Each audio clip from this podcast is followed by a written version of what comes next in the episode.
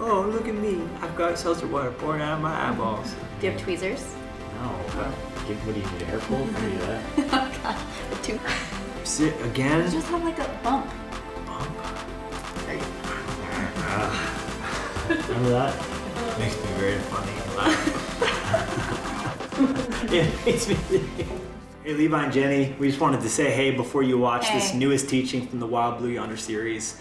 It's an amazing privilege uh, to be a part of what God's doing at Fresh Life, and we're so grateful to those of you who watch, who join in the church online, and many of you have told us how much uh, these messages and what God's doing at our church mean to your life as well. And we Yeah. consider you a part of Fresh Life, just so you know. That's right. Um, if you want to be a part of uh, the Wild Blue Yonder giving uh, offering that's happening next week, if you can believe it, uh, you can do so online. It's open now for those on the online uh, world to do that. But if you'd like to receive in the mail a kit with a Wild Blue Yonder zipper pull or keychain, uh, we'd love to get one to you, and you That's could use it to bring your gift in next week uh, in the mail or, or online. Uh, you can get yours at email address is Info at freshlife.church. yeah. Send us your We'd love address. Get this We'll to you. get one of these kits in the mail to you. But It's really pretty too. It's rad. Hey, enjoy this teaching. Wild Blue Yonder, part four. Who's excited? All right, grab your Bibles, every location, church online. Uh, bring uh, that faith with me into a Bible study we're going to do on the life of John the Baptist. Two places I need you to turn. Turn to Malachi 3, where we find an Old Testament prophecy about John the Baptist. I like to call him J the B. Uh, when you uh, see Malachi speaking, he's, he's writing, just so you know, 400 years before John showed up. Uh, but, but we're going to look at that. And then also, if you grab a second location, you could put your thumb there, then, then turn your way to Mark uh, chapter 1, where we find uh, John the Baptist actually showing up. Thank you, worship team. Um, the title of my message is Rethinking Runways. So if you'd like to take notes in church, which I think is so helpful, jot that down. Rethinking Runways. Provocative title, right? And we're going to look at John the Baptist. Before we do that, um, we're in a series, as, as you know, uh, those of you who have been with us, uh, called Wild Blue Yonder. And if you're just jumping in now, it's all about risk. It's all about us challenging the status quo and saying, let's boldly go where no one's gone before. Let's, let's, let's see something new. Let's step out in faith. Let's, let's risk again. And we're challenging everything. And we're saying what, what we've seen has been amazing. The vistas and the horizons and the beauty, what we've experienced, what we've explored thus far is fantastic. And we're praising God for all that. But we're just not, we're not, we're not giving up yet. We're not hanging up our spurs. We're not going to rest on our laurels. We're not just going to talk about the good old days. We're living in the glory days. These are them right now. And we're saying, let's, let's see a new chapter unfold. Let's see something brand new. Let's, let's, let's pick a new fight. Let's take some new ground. That's Wild Blue Yonder.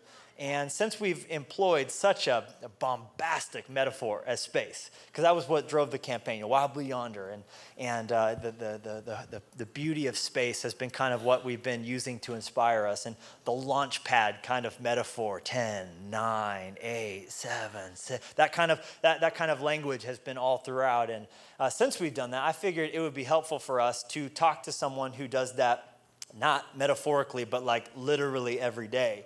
And it just so happens uh, that I happened to meet an astronaut recently. Um, I was in College Station, Texas, and uh, at an event, and uh, astronaut was friends with uh, Louie Giglio, who I was speaking with at this event. He came up from Houston, uh, where he works for NASA, and met him in the back room. And he was so sweet. He gave mission patches to my girls from his mission he was on. And, and uh, I, as we were going through this, I was like, I got a million questions for. He gave me his number. He made a huge mistake of giving me his number, and.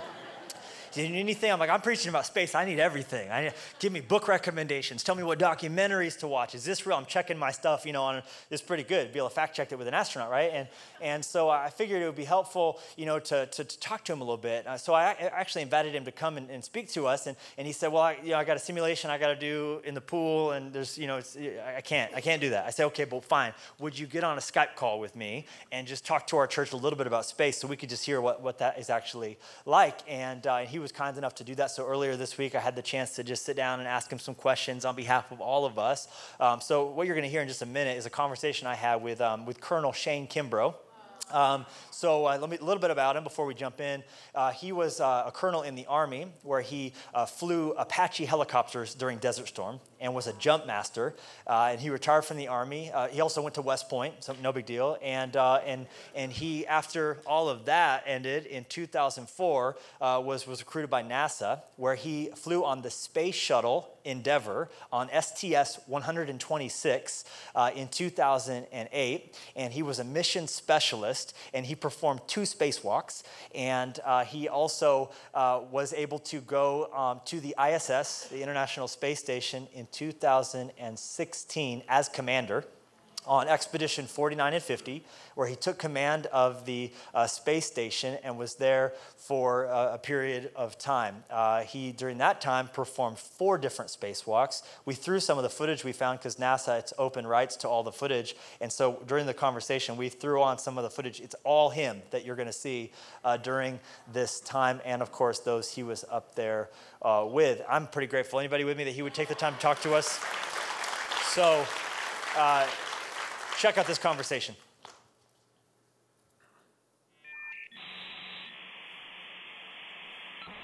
Uh, we just wanted just to talk a little bit about what what you do. I mean, it, it's it's incredible um, your life there, just what I laid out in that few moments, um, but just what what you do every day, and you guys and everybody at NASA.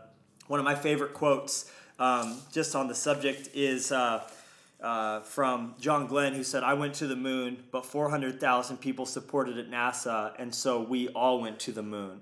And so maybe I guess we could just start off with, you know, what has been being a part of uh, space exploration and the International Space Station, all that, what has that taught you about teamwork? Well, it's, I mean, it's paramount in what we do, and, and kind of alluding to what John Glenn said there, we are uh, a part of this huge team, but really a small part. I mean, there's so many more people, thousands of people that we're standing on uh, and representing when we get the chance to fly into space. And we're also depending on them. We're depending on them for training, um, for working on the vehicle, making sure that they get our vehicles ready to go and that they're safe so that we have the opportunity to launch into space and actually return back to our families. So knowing we have you know so many people looking out for us and, and thinking about us and our families not just their their um, you know daily grind that they're doing. Uh, it's pretty special and a special place to work. Okay, so all all things said and done, you've flown t- currently to now to space twice. You spent altogether upwards of six months in space, right? It was 189 days, 173 days the second time, and 15 days the first time. Correct. Yeah let me ask you this. Your family wasn't with you but they they were a part of the mission in the sense that they sent you. And I, I, think for so many of us in life you know there's areas where we don't get to be hands-on a part of something necessarily but we still can support behind the scenes. What did your family do that best supported you from earth? Know my wife robbie was absolutely amazing. Um, she of course ran the show and i was gone. We had three children. Um, it was a tough time. I mean, there's never a good time to leave for six months, but our we have girls that were starting freshman year in college at the same time I left, so my wife literally lost three of the five family members within a week. Oh my gosh! Uh, with me leaving and those two girls leaving. Just uh, amazing job that Robbie did uh, to keep our family as normal as possible, and so that's what we wanted to do before we left. Robbie and I sat down, and uh, of course, um, a lot of prayer was coming from them and other people to to help and a lot of support around the community. But uh, Robbie in general held everything together. Uh, we talked every day, even when I was in space, which was amazing to be able to, to have that technology. That's amazing. And you were there Thanksgiving, you were there Christmas, and so I mean, just thank you so much for that sacrifice that you and your family made. But um, you're on your T minus, you know, two minute countdown, and they've told you to snap your visors down, and they've told you to turn on your flow of oxygen, and you're on the Cape Canaveral launch pad, and you're you know that within two minutes you're about to be shot on top of a rocket. Yeah, I'm getting excited while you're just talking about it because it's such an incredible time. What's going through your mind? How does that feel? What is? I mean, we're talking about risk in this series in our church, but what is? That's that's risk right there. What does that feel like? Yeah, I felt completely calm and ready to. I mean, it was amazing. I was kind of getting pumped up and hyped, but in turn, I was just sitting on my back, like that's the position you're in when you're strapped in and I felt complete peace uh, and calm, and like that was exactly where I was supposed to be in life at that time. Um, obviously, many, many years of training and preparation went into getting to that moment or those moments. Um, and I just knew I was in the right right place at that time. I knew I had plenty of people praying for me and my family, and um, that you know there, there, were tons of risk, obviously, that you brought up involved in those moments. But I uh, didn't think about those. I, I, trusted my training at the time, trusted my equipment, and trusted my crewmates. Um, and it took a while to get to that point. I didn't. It just didn't happen overnight. But uh, over the years of training and uh, with my crewmates and with the equipment that we were using, in this case, all Russian equipment, the most recent flight. Uh, so I got very comfortable with all that. And then once you get to that point, uh, I just felt very comfortable and was ready to Gosh. accomplish the mission. That's amazing. I love that. All the hard work, all the preparation, a big team effort, but then once it once it's there, it's go time. That calm that kicks in. That's that's so inspiring. The um, the close quarters of the space station. I mean, you've only been home eight months, so it's still fresh in your mind. You lived in outer space. Let's, you lived in outer space for six months. That's crazy, um, and and amazing. And you're you're flying around seventeen thousand five hundred miles an hour, or as I read, five miles per second. That's how fast the space station cruises around. Sixteen sunrises and sunsets a day, but close quarters with five other people you had a you had a French colleague, I think, with you. I think I have a photo of, of uh, one, one of your guys there with you um, from France. You had two from Russia. You had another American as well. What, what is that like on just the ability to dynamics of dealing with people around you in intense situations where literally life and death is on the line? Yeah, it was a great challenge, and uh, started out, and we knew it was going to be challenging. Uh, putting you know any type of people, doesn't matter if you're all the same, but put you in a small area for a long period of time in general, there's going to be you know conflicts that arise. We do a lot of training uh, beforehand to get you know uh, for us to get to know each other a little better. Obviously, they put us in these survival school situations, and me the commander, um, I kind of looked at those events uh, a little differently because I really had to manage the entire team when I was up there. Uh, but bottom line, everybody was a go-getter on my team. Everybody worked super hard, thought like I did. Uh, we were putting the mission first, and we were putting our personal things, any personal thing you wanted to do would be done kind of outside the normal working day. Uh, but it was just really interesting and very cool to be a part of all these different cultures, like you mentioned, and to learn, you know, to celebrate Russian Christmas versus the U.S. Christmas, and to celebrate, you know, European and Japanese events um, that I didn't even know existed, and just to be part of, of those activities in a crazy environment like space was really, really special. All right, eight months back home. What do you miss the most about the space station? What What do you think of the most fondly that you you know you you, you miss? Uh, absolutely, just looking out the window at planet Earth. Um, we have pretty amazing windows up on the space station. Not a whole lot of them because we wouldn't get a whole lot of work done. I think we have a whole lot more windows. Right. Uh, the, the module you see behind you there is called the cupola, and that always points directly at Earth, and it's a module full of windows. So uh, it's just a special place to be able to hang out. So we didn't have a whole lot of free time, but when we did, we usually find ourselves in the cupola taking beautiful pictures of planet Earth or just enjoying the view that we had. It was such a unique and special view to be in that module, uh, kind of going around the Earth as fast as you mentioned earlier, five miles a second. Well, I can't thank you enough for taking the time to talk to us a little bit about your world. Um, I think um, we are all at Fresh Life so grateful and um, what you guys do is amazing. Uh, I thought maybe before before we uh, said goodbye, uh, maybe one last question. Um, you know, there's there's a lot of young people in our church and a lot of older people in our church just with dreams in their heart. And I'm sure for you, as I know, as, as a young boy, you began dreaming about becoming an astronaut. Is that right? That's correct. Yeah. Um, you know, just at, I'm sure at certain points along the way, uh, that dream seemed pretty unlikely, impossible, maybe even. Um, you know, and there's dreams that we have in our heart. We believe God's put in our heart as a church and as individuals. You know, maybe maybe there's a, a, fresh lifer that's meant to be an astronaut or whatever it is. What advice would you speak into someone who is at a point where maybe the dream that, that they've been given uh, just seems impossible and, and, and how would you speak to that person? Uh, there are many, many times this door to being an astronaut was shut for me. Uh, but I just persevered and, and God led me down a different path for a while, and I kind of came back to, um, you know, looking for this dream of being an astronaut, believe it or not, in many ways. But the timing, of course, is not going to be your own in general. So just be patient. Um, God will have a plan for you. And, you know, we don't need all of you at Fresh Life to be astronauts, believe it or not. Uh, but we do need all of you to be, you know, positive role models for society in general. So try to reach whatever your full potential can be. Um, and along the way, you know, you're going to have ideas on what you want to do, and you know, the doors will get shut, and guess what? New ones will open. Uh, and you'll be amazed if you're lucky like I was. Um, you're going to come back around to your original kind of dream that you had maybe even as a kid um, at some point and get to do it. So just you know work hard uh, and being nice to people. It seems like a simple thing to say, but it just doesn't happen a lot in the workplace. So um, I encourage you all to do that, and you'll be amazed at the doors that God's going to open for you. Gosh, that's amazing. Okay, I said one. I said that was the last question, but something you said there just prompted me to ask one more. Landing in this you come down and you land on I think Edwards. You guys landed at Edwards Air Force Base. We landed at Kennedy Space Center, but the weather was really bad that day, so we went to Edwards Air Force Base. Okay, so landing. I mean, I saw the footage. I mean, it's boom, shoot out the back, and then it's just nice. You pull up to the gate, you get off, you get a massage, you have a cup of coffee. Uh, your second time around, landing in the Soyuz capsule here, that is quite a bit different of a landing. I heard one astronaut said landing in the Soyuz is like 15 explosions followed by a car crash. That's a great description. I don't know who said that, but that's that's really good. There's probably a reasonably good chance that you're speaking to someone who in their life has just had a not so soft landing.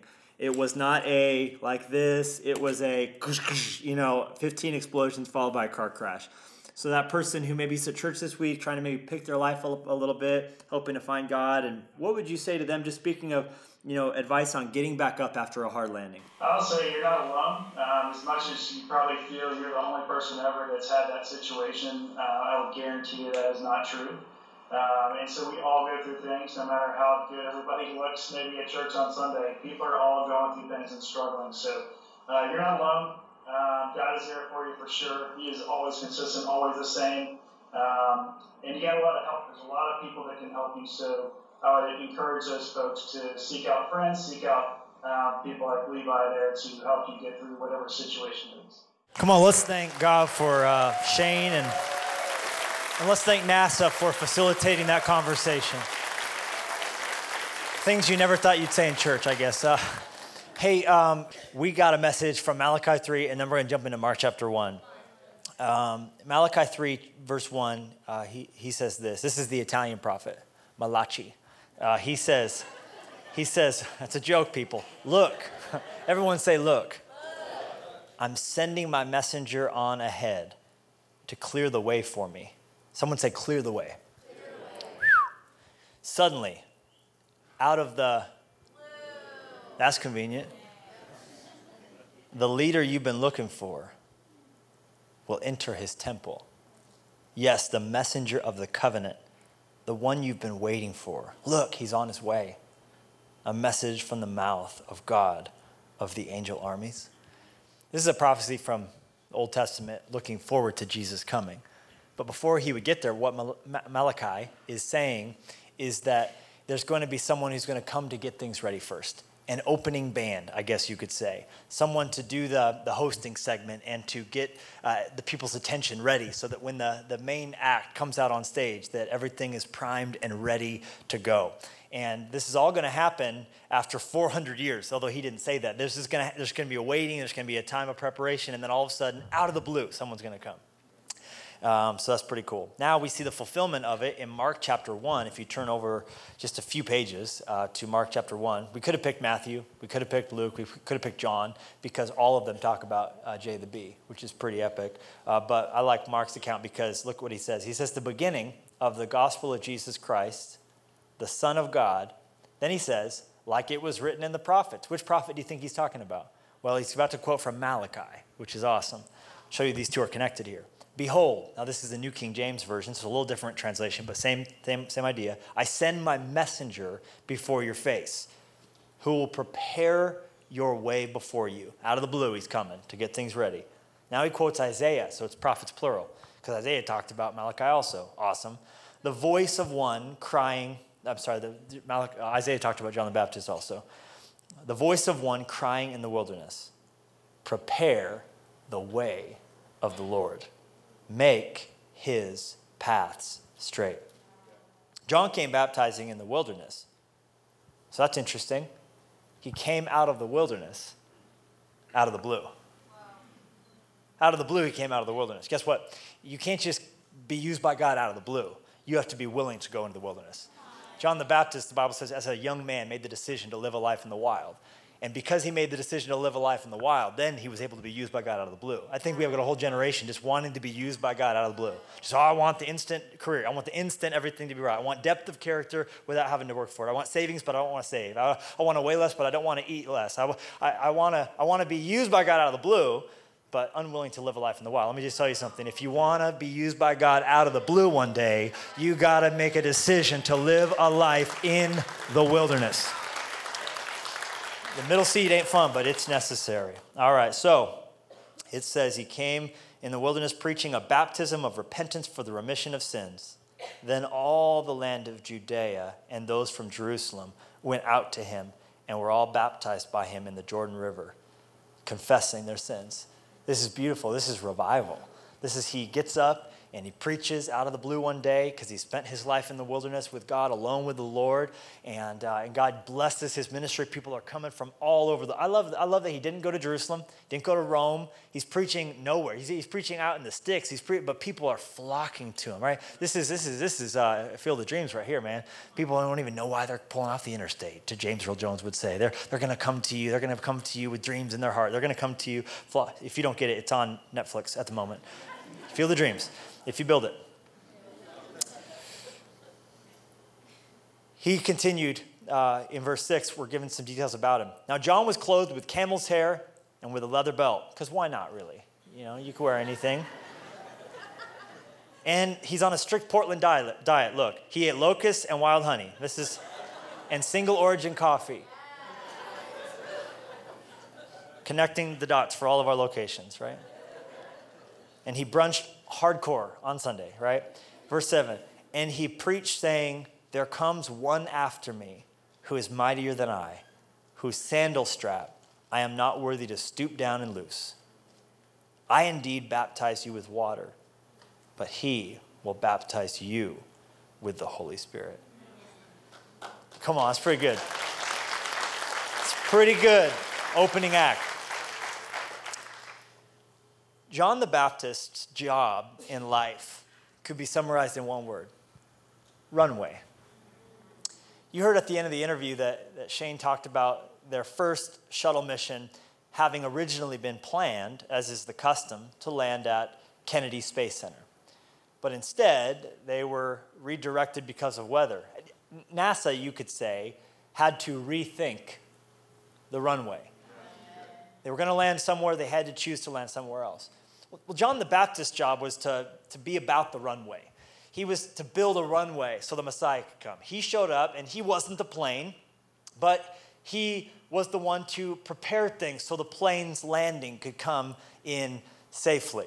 And that's really the heartbeat of Wild Blue Yonder. What's this series all about? Well, we just happen to believe that God has some great and mighty things that He wants to do in the coming days. And this series isn't that, but we're getting ready for it. We're preparing, we're making straight the way of the Lord. We believe that God wants to go before us. We believe in 2018 and beyond, God's going to do great things in new places and new horizons and new vistas and more people and more miracles and more salvation and more stories and more power and more glory and more strength and more honor and more outreach and more and we're, we're trying to get things ready. Uh, this, this series is our expression of faith saying we believe God's not yet done working in Fresh Life Church.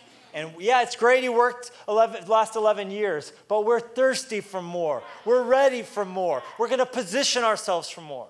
And so we, we could do no better than to look to John the Baptist as an example because his life was a runway. He's a living run.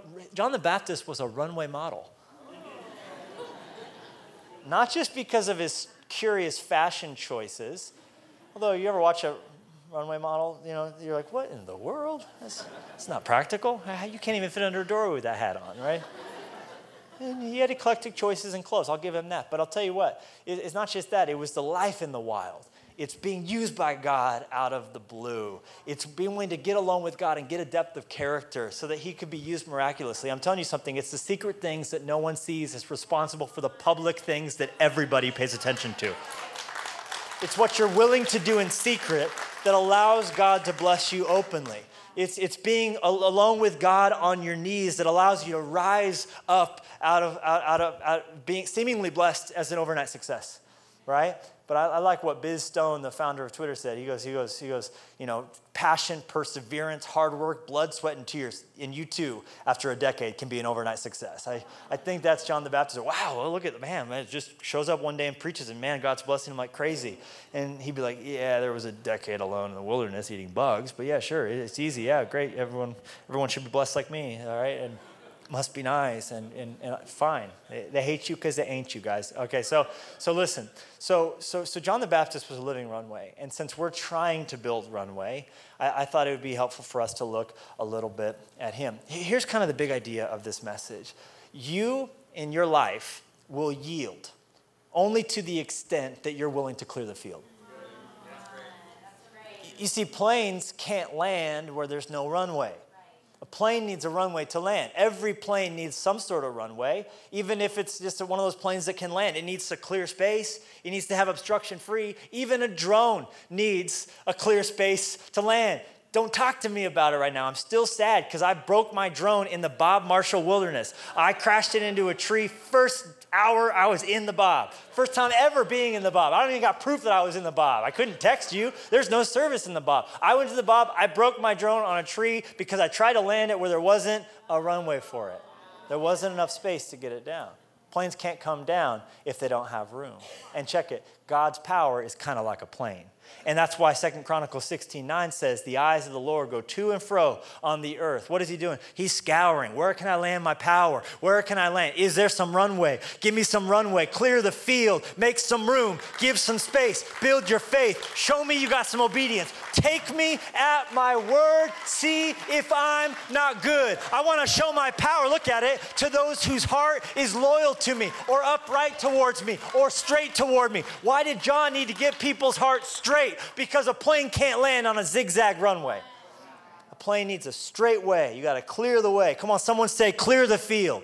Come on, shove your neighbor, tell them, clear the field in your marriage, in your life, in your heart. We got to clear the field for God to land His power. We got to make some room. We got to give God some space. If we build it, He will, hey, mow down your crops. You know what I'm saying? Like you got to get Kevin Costner on. If there's a dream and you believe in it, are you really connecting this, Levi? Oh, I'm going to connect it all day long because I just watched it. It's in my spirit. So, and I like how Darth Vader's in the movie. It's just, you can't, like, anyhow. Every movie James Earl Jones is in, I'm like, oh, Darth Vader's in this one too. And he's in the Bible, the Jesus of Nazareth. He's one of the wise men. It's the funniest thing ever. James Earl Jones as a wise man. I, I love it. All right, so I'm getting distracted. Um, so we're trying to make some, make some runway uh, because the bigger the plane, the bigger the, say it. So not all runways are created equal. Remember when we were talking about how, how uh, Space Shuttle Endeavour was going to try and land at Kennedy? That's, Kenway, that's Kennedy runway. I mean, it's very small uh, in, in the picture. It's, oh, it is an inch long. Uh, that runway is a football field long wide, several miles long. And that's where Kennedy normally lands there at, at, Cape Canaveral. And uh, yet, Shane said their space shuttle uh, could not land there because of inclement weather. So they went to Edwards. And this is the landing at Edwards, which is the longest runway in the world. It's seven and a half miles long. It's in a dry uh, riverbed or lake bed that they, they made this runway. It's partially paved and uh, it's, it's incredible. Now, now you, you go, okay, they were going to land at Kennedy, and instead they landed at Edwards. Kennedy, Edwards. Kennedy, Edwards. Kennedy, Edwards. They were going to go to Kennedy. They undocked from the space station. And the calculations involved to, to make that change, by the way. Just think about that for a second. Because we're coming down, inserting into a spinning world. We were going to insert in the atmosphere and not burn up, hopefully, and land at Kennedy. And instead, we do the tabulations, hidden figure style, on the chalkboard, and we land at Edwards. All right? Now you think, oh, that's no big deal. They just, so it's like going from Salt Lake City to Phoenix. Okay, let's get our bearings here. Look at this map. Kennedy is in Florida. Edwards is in California. Here's my question How many runways did they fly over on the way? It's not like there's no other options. I mean, your city's got a runway. My city's got a runway. Every city's got a runway. Some cities got multiple runways. But why'd they fly all over, over all those different runways on the way from Kennedy to Florida, from Florida to California? Here's why because not every runway works and is suitable for what they needed to land. The space shuttle's got unique needs, guys, right? After it lands, it's not like it can just be refueled and sent out. It doesn't have an engine. It's got to get back to the launch pad and be put vertical and be attached to all the things that get attached to it. It needs an enormous building. It needs a crawler that can crawl it out in the vertical position out to the launch pad. So they need an Air Force base where they can load it up onto the back of a 747.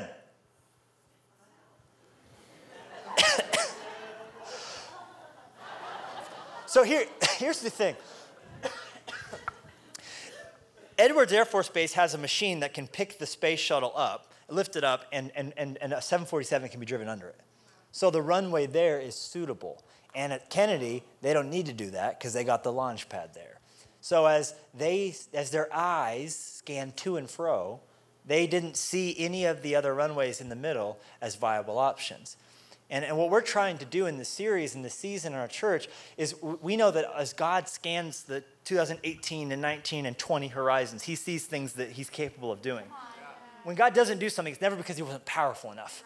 Oftentimes it's because we weren't willing to be a part of what he wanted to do, so he does it through someone else.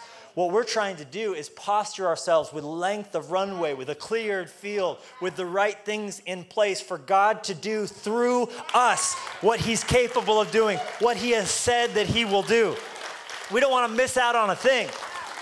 We don't want to close our eyes because we miss you, babe.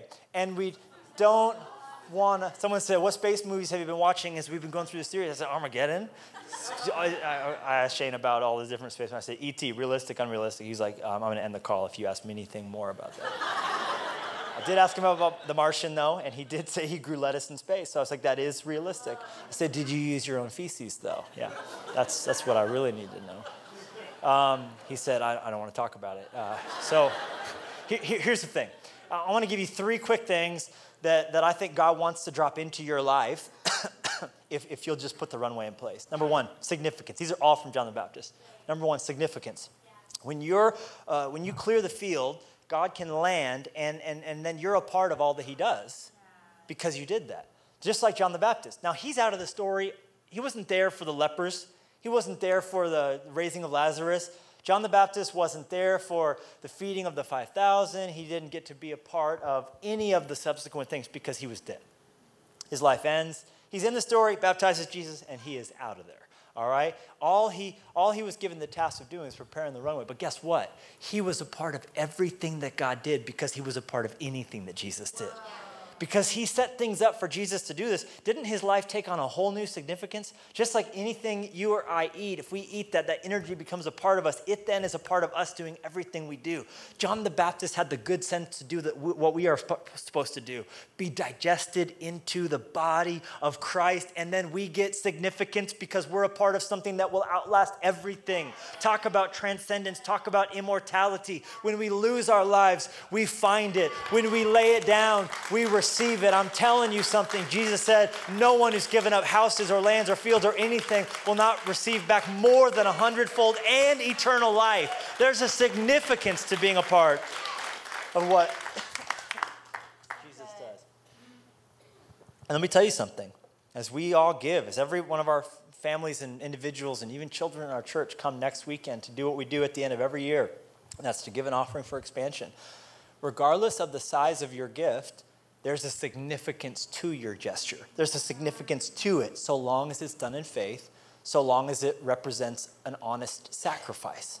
We're not talking about equal giving here. We're talking about equal sacrifice. Because for some of us, we've been blessed with more. We've been entrusted with more. If, if, if I gave at the level of some of you, even though it takes faith for me, it might be a very much smaller gift than your gift because you have more you've been entrusted with. And for others of you, you might feel like, well, I'm not going to give anything because it's such a small amount. What difference would it make? You might have the attitude of, of the disciples when they found the five loaves and two fishes. We found this food, but what difference will it even make? It's such a little amount in light of such a great need. You might look at such a great need and what does it cost to build a campus and how many millions would it take to, to resource the church like it needs to be to do all the things that we're called to do. And you might make the mistake of not giving anything because you don't believe your gift can do everything.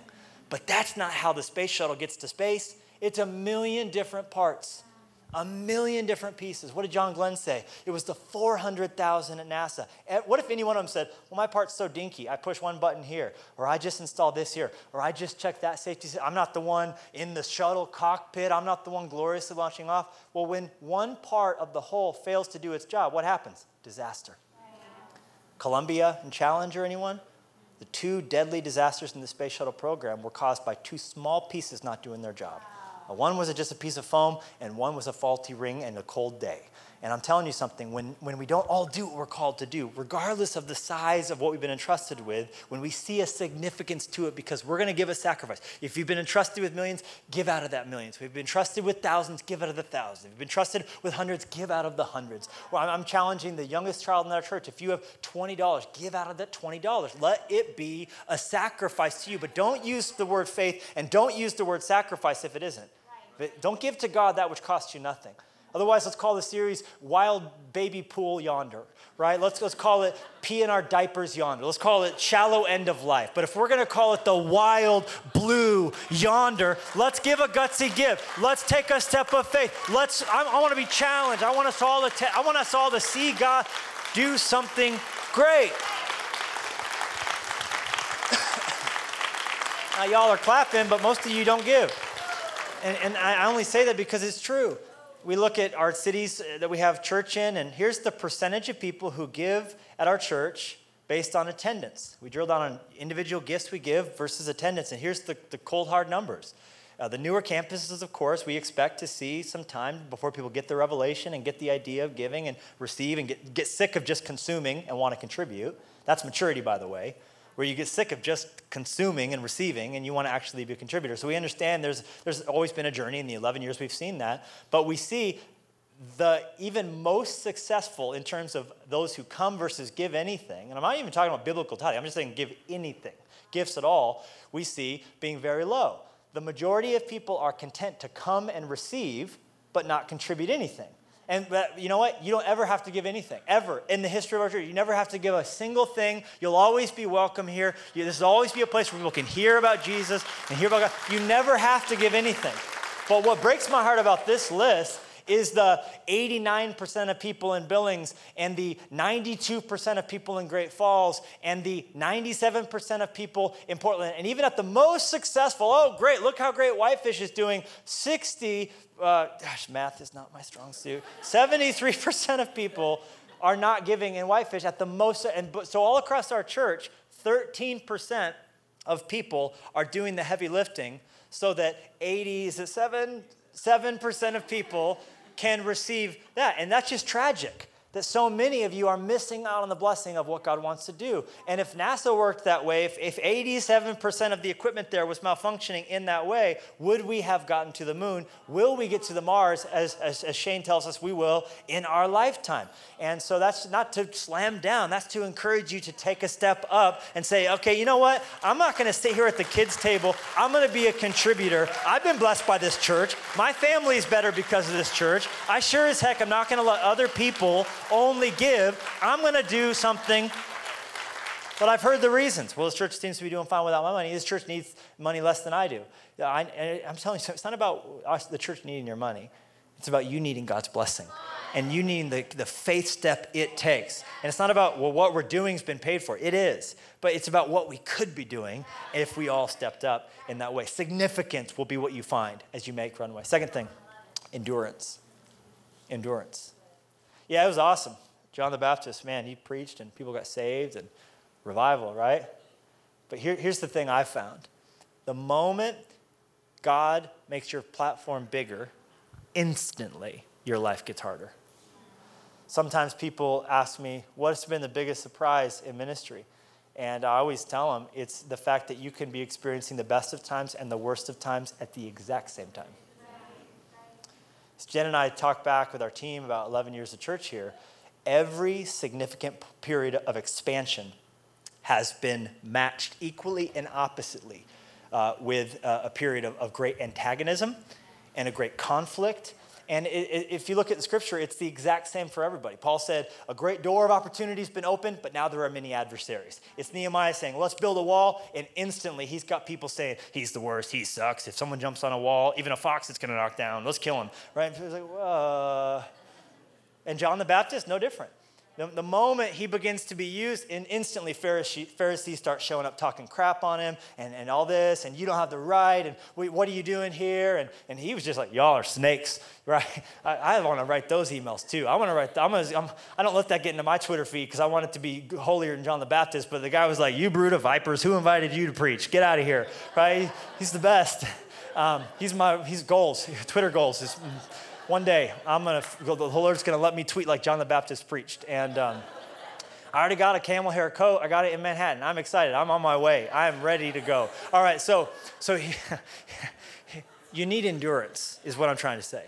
I want to warn you if you're going to take a step of faith and surge towards serving in the church, surge towards giving in the church, if you're going to make decisions that there's going to be habits in your life that you feel like are obstructions in the runway from what God wants to land, Maybe you realize, you know, yeah, you have the liberty to drink, but you're, you're, you're, you're, you're addicted.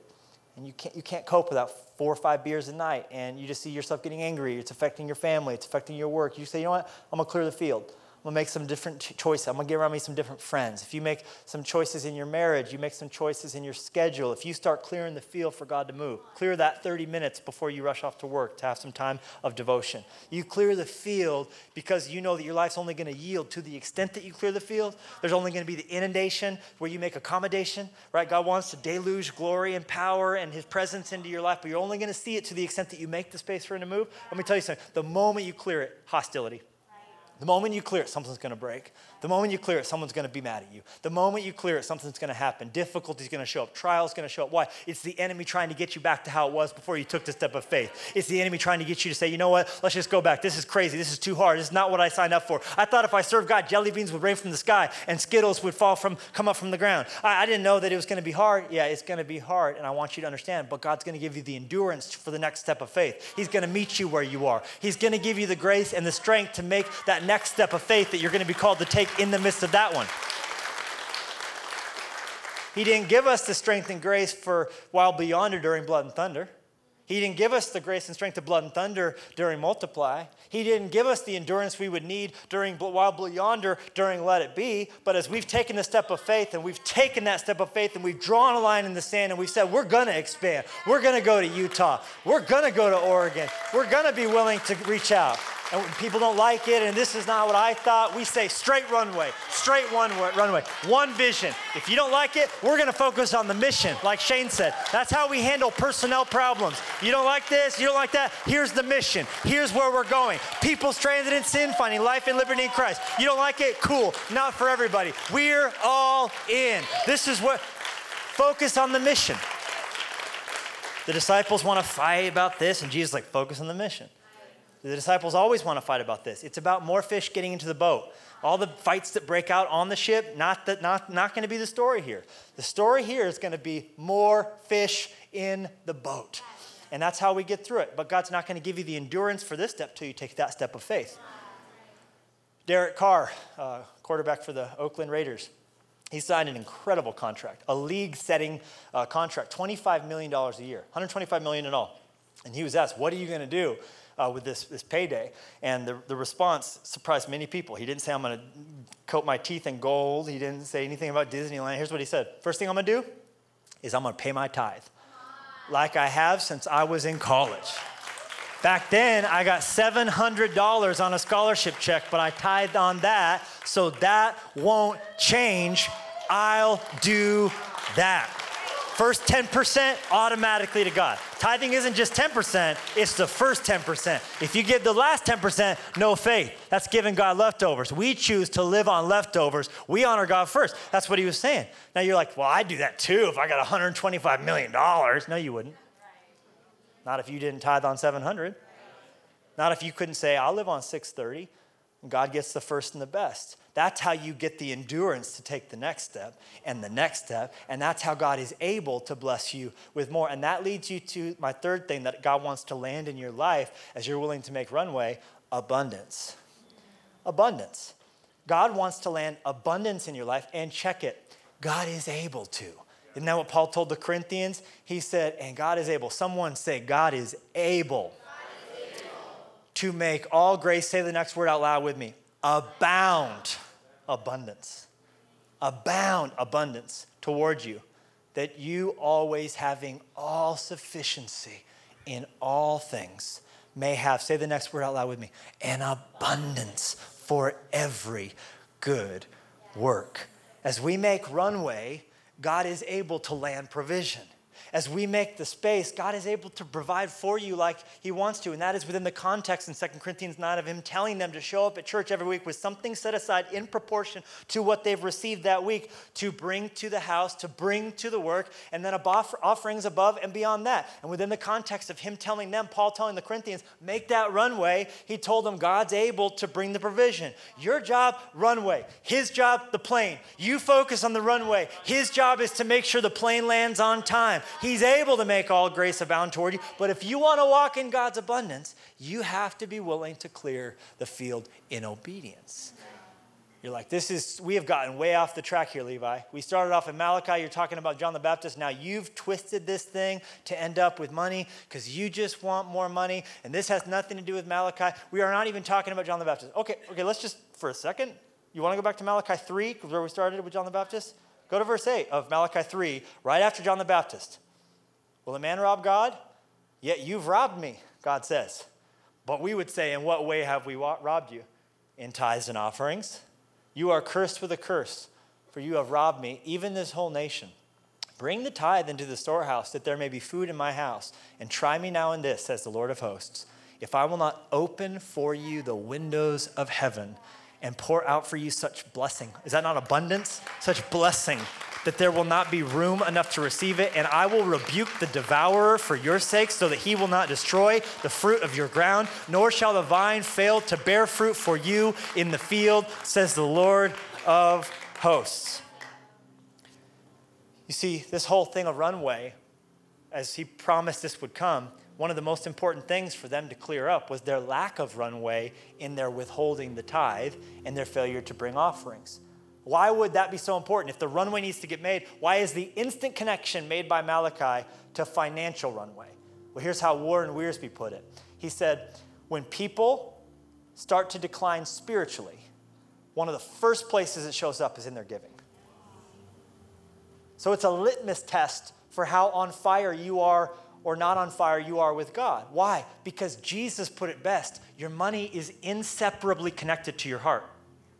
Invest in Google tomorrow, and what will happen the next morning? You'll wake up and see how Google's doing because you're invested in it. So it is. It's true. So I see elbows going. Not no elbows in church. But whatever you're invested in, you care about. Whatever you're invested in, you track. Whatever you're invested in, you spend time on, you give thoughts to. So you want to be invested in the things of God? There's an easy way to do that. Create the financial obedience of runway so God can bring the abundance He wants to in your life. He can make it rain. I'm telling you, we just have to be willing to do the faith work to, that, that, that happens first.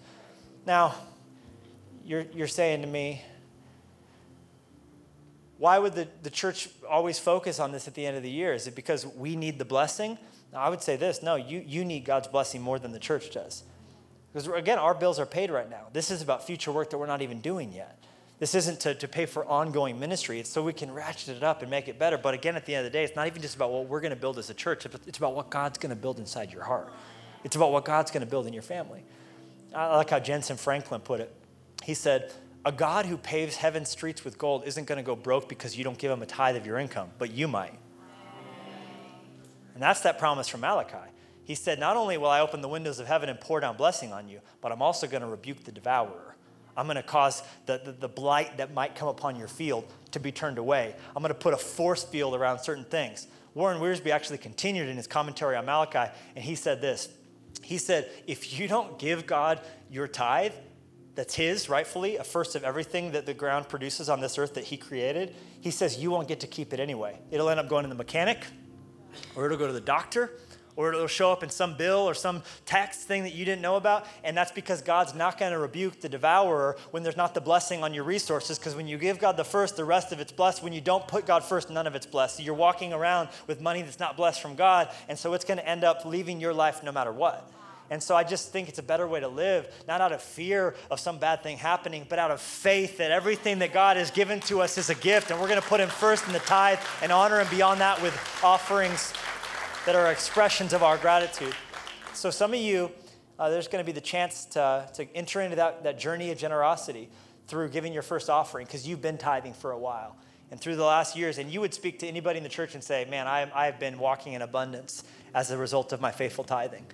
And someone would say, well, that, What does that mean? You're flush with cash all the time? And you would laugh because they don't understand it, they don't get it. And they hear blessing, and all they think is financial blessing not knowing that that's not the only kind of abundance you can walk in. In fact, Jesus said, if you can't be faithful with cash, how will you able ever to be trusted with true riches? John the Baptist didn't get cash as a result of his runway. In fact, he died penniless in prison with his head cut off. But he walked in abundance every day of his life abundance of confidence, when crowds left him to follow Jesus and his disciples came to him and said, They don't follow you anymore. You were the man. You had the biggest church in town. Now it's all about Jesus. What abundance of confidence was there when he said, That was the plan all along? He must increase and I must decrease. I've played my part. I made the runway. I got the orange cones. I got the plane in. I got it pulled up safely to the gate. And now I get taken out. That's not failure. That's success. I want to spend and be spent to make Jesus famous. That is a man who understands something about abundance. Oh, to have the faith of a John the Baptist, who God was able to make all abundance abound towards him, so he had everything he needed to complete his work that God had raised him up to, to accomplish. You can have abundance when you don't have when you don't have resources eh, financially, you can have strength and faith of revelation to watch God make it abound toward you. Or you could be trusted with more and more and more financial things. But the key thing is the true riches that God actually wants to bring by way of peace, by way of joy, by way of strength. My wife was telling me that she thought it was beautiful that the word trail and the word trial have a connection. Because look at the word trail right here. We want to blaze a trail. Well, here's the, the connection. Ready? See that? Trail, trial, trail, trial, trail, trial, trail, trial. See what I did there? Trail, trial. That's payback for the shuttle picture not working. Trial. if you're going to blaze a trail, you're going to walk through a trial. So you need the open windows of heaven where you can see God clearly through the open window to have your eyes on Jesus as you walk through the difficult thing that's going to come for you in the coming year, as you take God at His word, as you follow His plan, as you launch out into the wild blue And for others of you who are not yet tithing, so you can't give an offering technically, we have made an on ramp into this series for you to have your expression of faith. You'll notice on the envelope that you'll bring back next weekend and the card that's inside that you'll fill out, on the second line, if we circle it, there's a line that says, Starting now, I want to honor God with the tithe.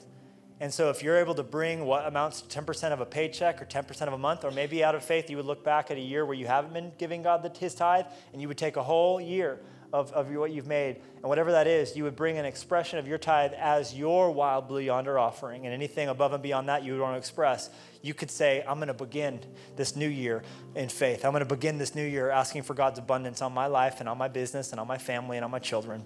I'm going to believe God for that kind of a prosperity and the, my cup overflows kind of a life. And so, as my expression next week, I'm going to bring God the beginning of my honoring Him in that way whatever it is, I'm just believing God to speak to our hearts as we gather husband and wife and families together and uh, make some really hard and beautiful decisions this week about what we are thankful for and how we're going to show that to God. Amen? Let me pray for you. Raise up your hands if you receive it. Jesus, I thank you for these beautiful people at our church. Thank you for what you're doing here. We give you all the glory. We say, like John the Baptist, we're not worthy to unlatch your shoelace, and yet you have counted us worthy to be a part of this. And I pray you'd give us the grace and the strength to continue to fight for people who are stranded in sin to find life and liberty in Christ. In Jesus' name. Amen. You have time for just one last moment before we, we move towards the end of our service? You can sit down if you want. There was, I'll do two. Is that cool? Um, the, uh, the runway length is beautiful when it comes to our blessing. And everything we've been talking about thus far in our service has had a lot to do with our walking in significance, our walking in endurance, our walking in abundance. But that might not move the needle for some of you because you go, you know what, I'm doing pretty good. I have a lot of blessing. I have a lot of significance already. I feel good about my job. I feel good about my family. I already feel this is, I don't, I don't need anything else. If God never gave me anything else, I, I would need it. And I would say that's a good place to be at. But what made me call this message Rethinking Runways was the idea that maybe, just maybe, the planes that are landing aren't just for us. And maybe God wants to land some bigger planes, not just for your family and your life and your marriage, but for other people you don't even know. One of the most important airports in America is the airport in Bangor, Maine. And uh, you ever heard of it? It's pretty, pretty awesome. Um, it's a tiny little city, 33,000 people. I mean, talk about Smallville, USA, right? And yet it is one of the most critical airports. And uh, in the last decade, 2,000 airplanes in crisis have landed at Bangor, Maine. Why? They made an enormous runway.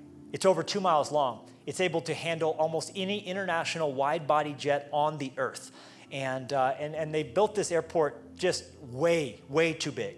They have an international terminal that can process thousands of passengers. Uh, they have standby crews on the ready 24 hours a day. They've been trained in de icing wide body jets, even though no jets of that size are scheduled to take off or land at that airport ever. Why have they done all this? Why do they have such an enormous airport that's most of the time a ghost town when only 20 tiny commuter planes take off out of, or, or depart out of that uh, airport uh, every day? Here's why Bangor, Maine is the very first piece of American soil a plane coming from Europe across 2,500 miles of ocean is going to interact with.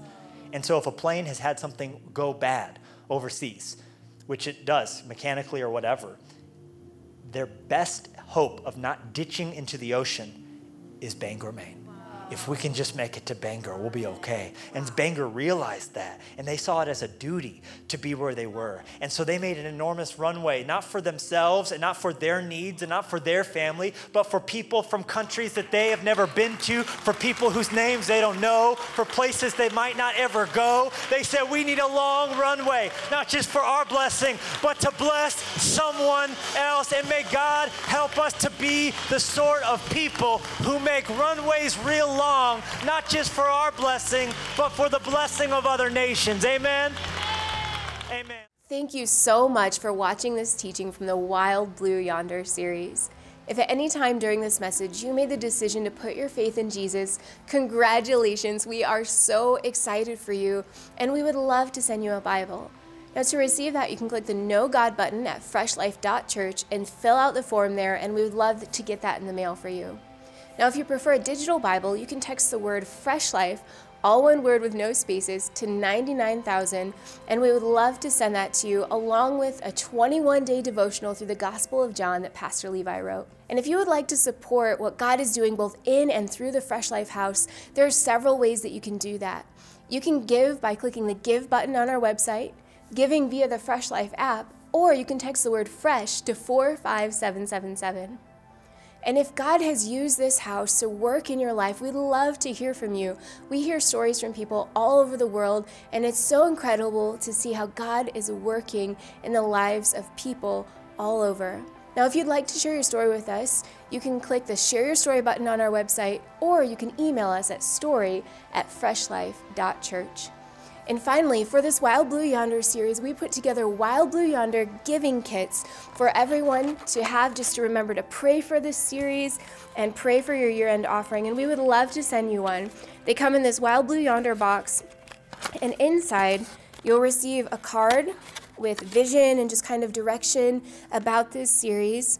You'll also receive uh, an envelope that comes with a card that you can write um, your year end offering on, but it also comes with a way for us to pray for you. So if you want to fill this out and send it back to us, we would love to pray for you. And finally, it comes with a super rad remove before flight keychain that says Wild Blue Yonder on one side and Risk the Ocean on the other side. And this is just such a cool way to remember to pray for this series, pray for your year end offering, and just believing alongside us what God is going to do as we launch into the wild blue yonder. Thank you again for watching this message.